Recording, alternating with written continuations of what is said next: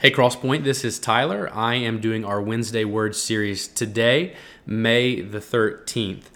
This morning, we are going to look at Galatians chapter 2, and we'll really be focusing in on verse 20. But I want to read uh, verses 15 through 21 to give ourselves a little bit fuller context.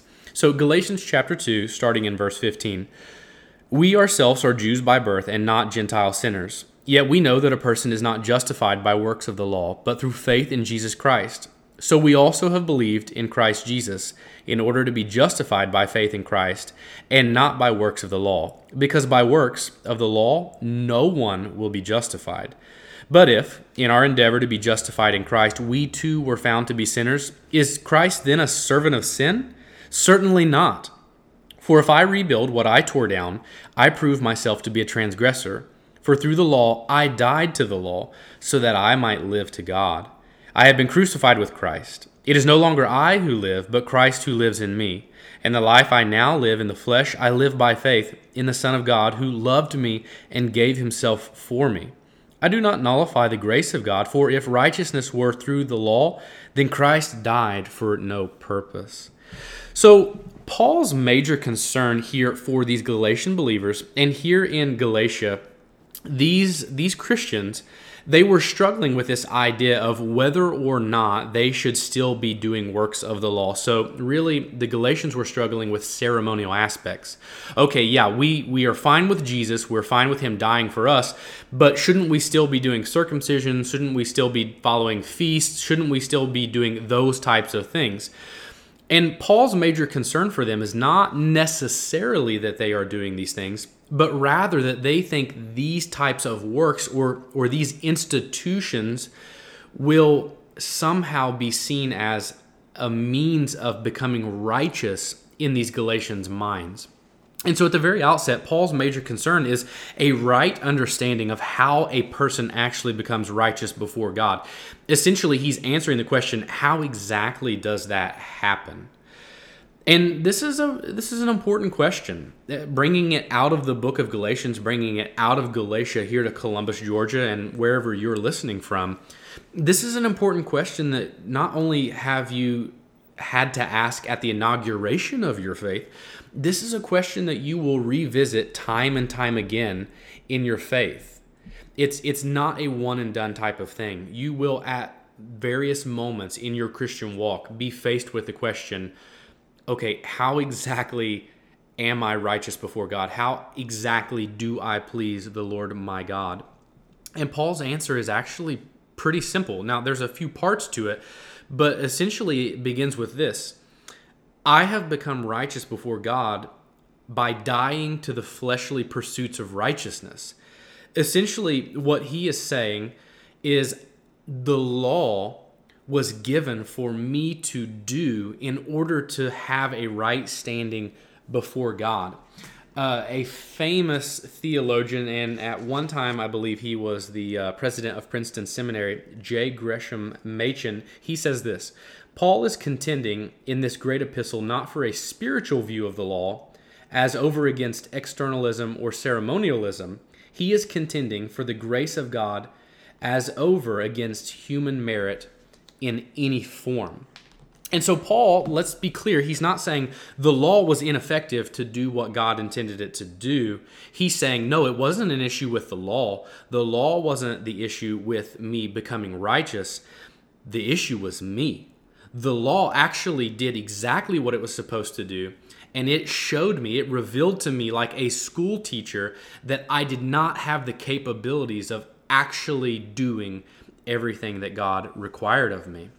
And so when he is saying initially, I died to myself, and in dying to myself, I died to the law, what he is saying is, I gave up trying to win God's affection. I, gave up trying to make myself righteous in the eyes of God.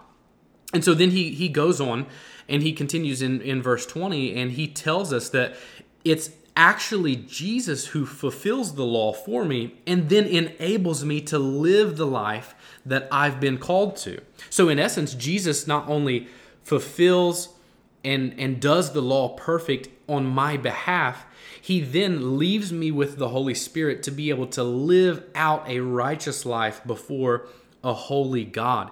In essence, Paul is saying, My life has become dominated and defined by Christ. He cast off my old self when he regenerated me by faith through grace, and now he continues that work in me even now. So that's kind of a, a, short explanation of this passage of Scripture. Now let's seek to apply it. How does this actually um, come to help us? Because when Martin Luther, the great reformer, was um, historically standing for justification by faith alone, the the um, the Duke of, of Saxony, Duke uh, George, famously said this. Uh, of the doctrine of justification. It's a great doctrine to die by, but a lousy one to live with. And and I think essentially what he's saying there is, okay, yeah, you you you justification by faith people, you you want to live your lives as if you have nothing to do. God has done all the work and now you can just move on. Well, that wasn't Martin Luther's idea and that's certainly not Paul's idea. Justification, God's grace, Jesus dying for us to become righteous before God does not mean we become static or ineffective Christians in our daily walk. So let's let's apply this very quickly. Obviously, we are all acquainted with the struggles of sin. Thank God that Paul has penned this letter and these words to remind us that the grace of the gospel is our only standing before a holy, perfect God. That we are not under his judgment based on what we do or can't do, but neither are we righteous in God's eyes based on what we can and can't do.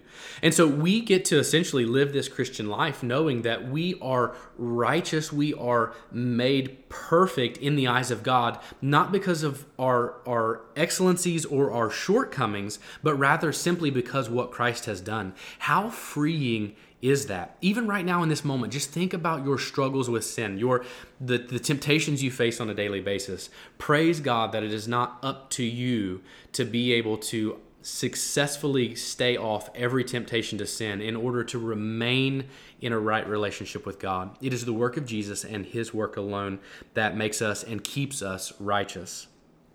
And then secondly too uh, just kind of an extension of that, and encouragement is this: is that sin isn't a losing battle. Christ has secured the victory, and He enables us, or rather, He releases us to attack our sin.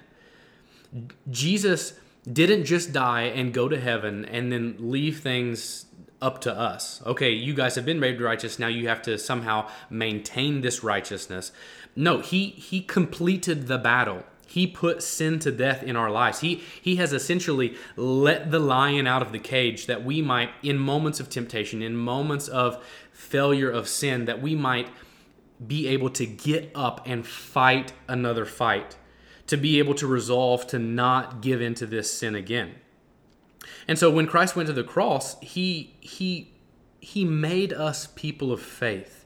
And so even in the midst of our failures, he has given us the ability to to cast our fears and our anxieties. He's given us the ability to cast our hopeless feelings upon him and upon his work on the cross. Fighting sin is difficult, and there are moments when you feel and when I feel like the fight is not going well. And yet, the reminder is that the cross is the success for the believer.